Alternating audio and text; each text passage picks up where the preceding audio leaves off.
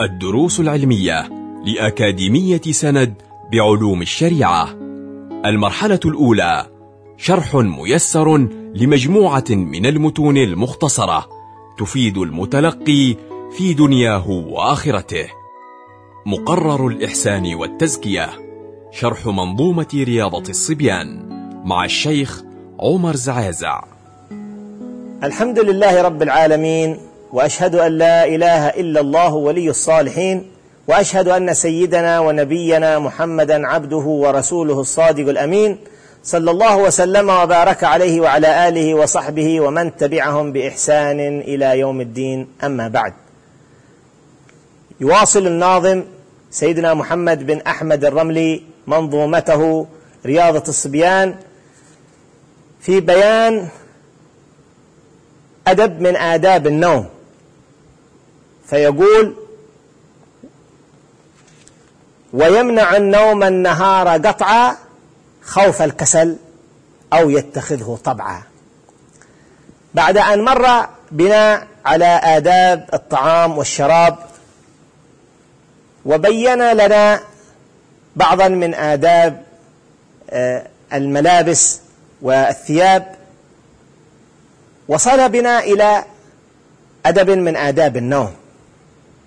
والنوم جعله الله سبحانه وتعالى نعمة لنا لإراحة البدن. قال سبحانه وتعالى وجعلنا النوم وجعلنا نومكم سباتا راحة لأبدانكم.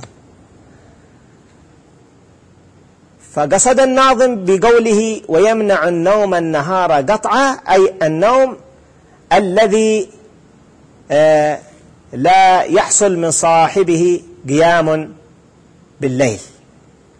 هذا الذي يمتنع منه. فأما من يعتاد قيام الليل فقد قال رسول الله صلى الله عليه وسلم قيلوا فإن الشياطين لا تقيل.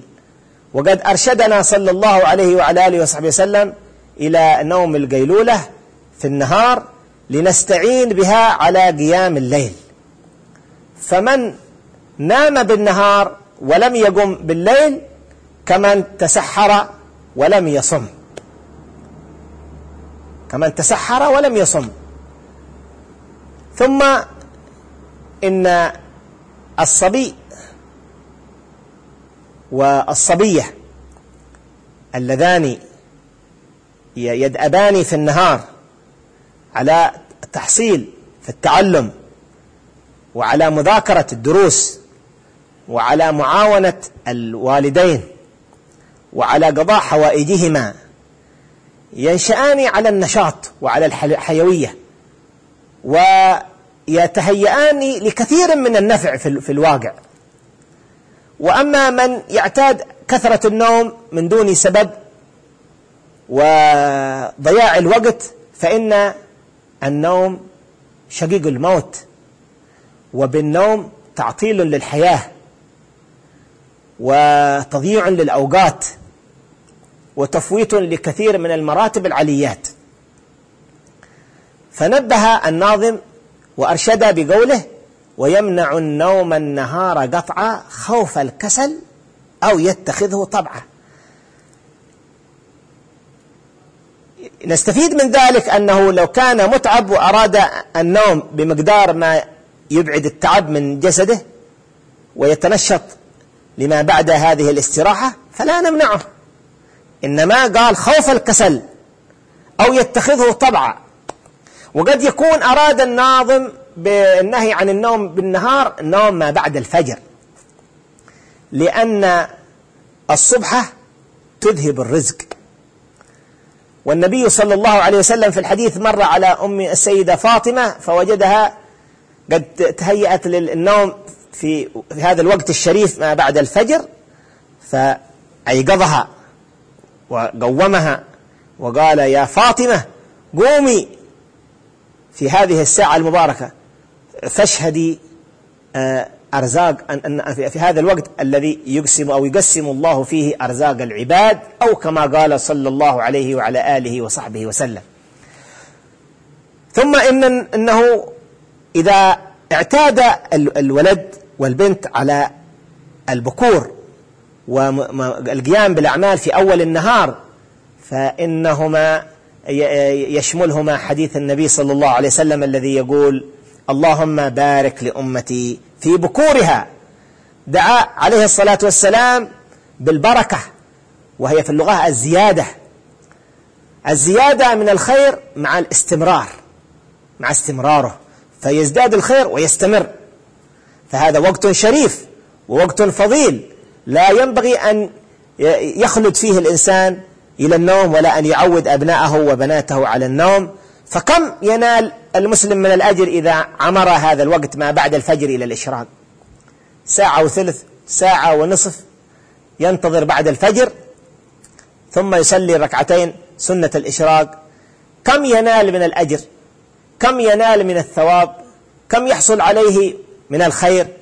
جاء في الحديث الصحيح عنه صلى الله عليه وسلم أنه قال من صلى الصبح من صلى الصبح وجلس يذكر الله حتى تطلع الشمس انقلب إلى بيته بحجة وعمرة تامة تامة تامة. من أين يجد الإنسان هذا الثواب؟ إن لم إن لم يحافظ على على مثل عمارة هذا الوقت. ليس كل الناس يقدرون على تكاليف الحج والعمرة والذهاب إلى الحرمين الشريفين والتمتع في تلك الأماكن الطاهرة بأداء الحج والعمرة فأكثر المسلمين في حالة الفقر والحاجة.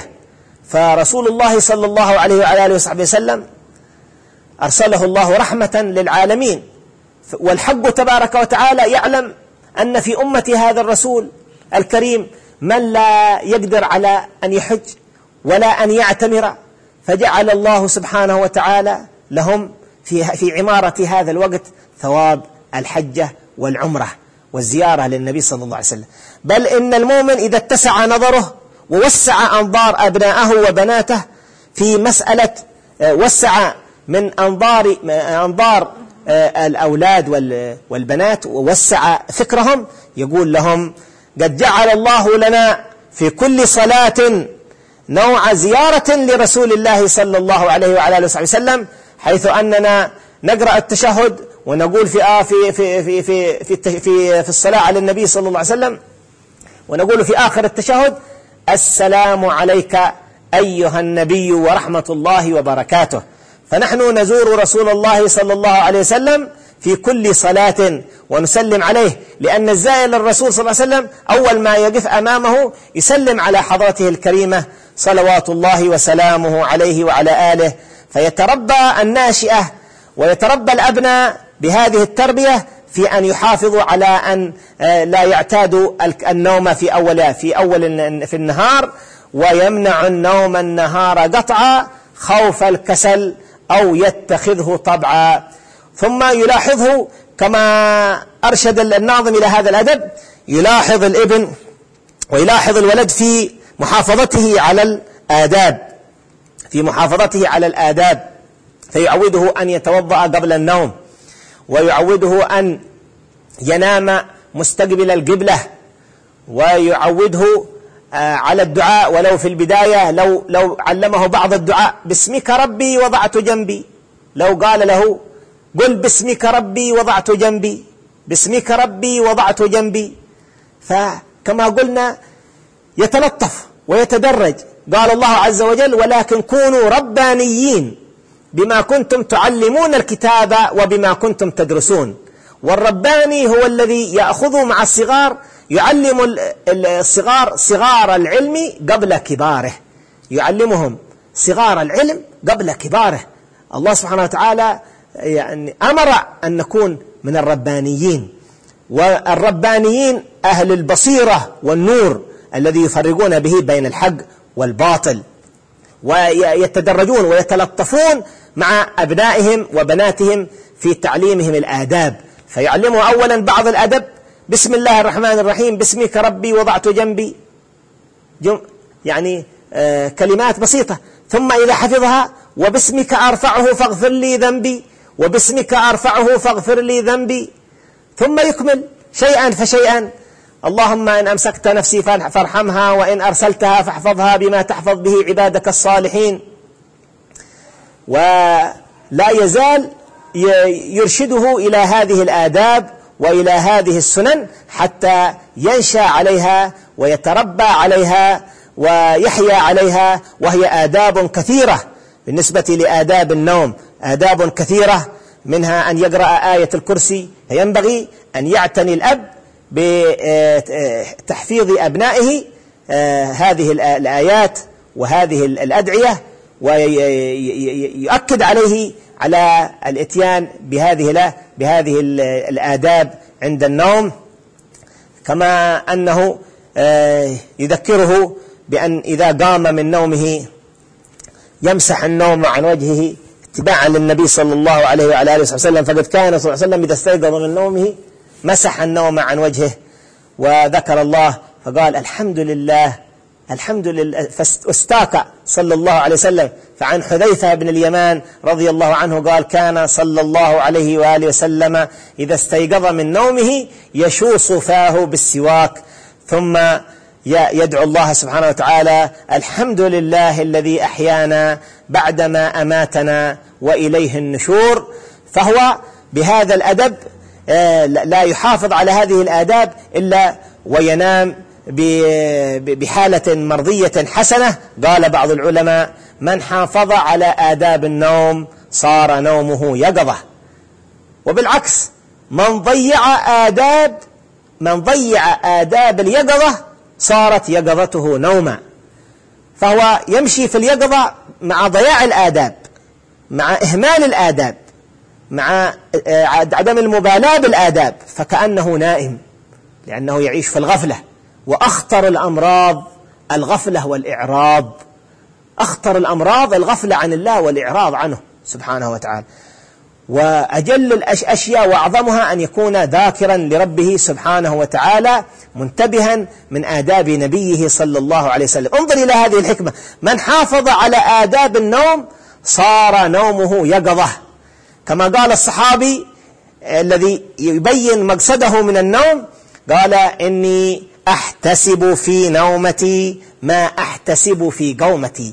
والمعنى إنني أرجو الثواب بنومتي هذه التي أنامها كما علمني رسول الله صلى الله عليه وعلى آله وصحبه وسلم متطهرا طاهر القلب من كل غش تائبا داعيا ربي عازما على أن أقوم الليل فإن فإن من أقوى أسباب قيام الليل من أقوى الأسباب في قيام الليل أن أن ينام أن ينام القيلولة وأن لا يكثر الأكل وأن لا يقع في المعاصي.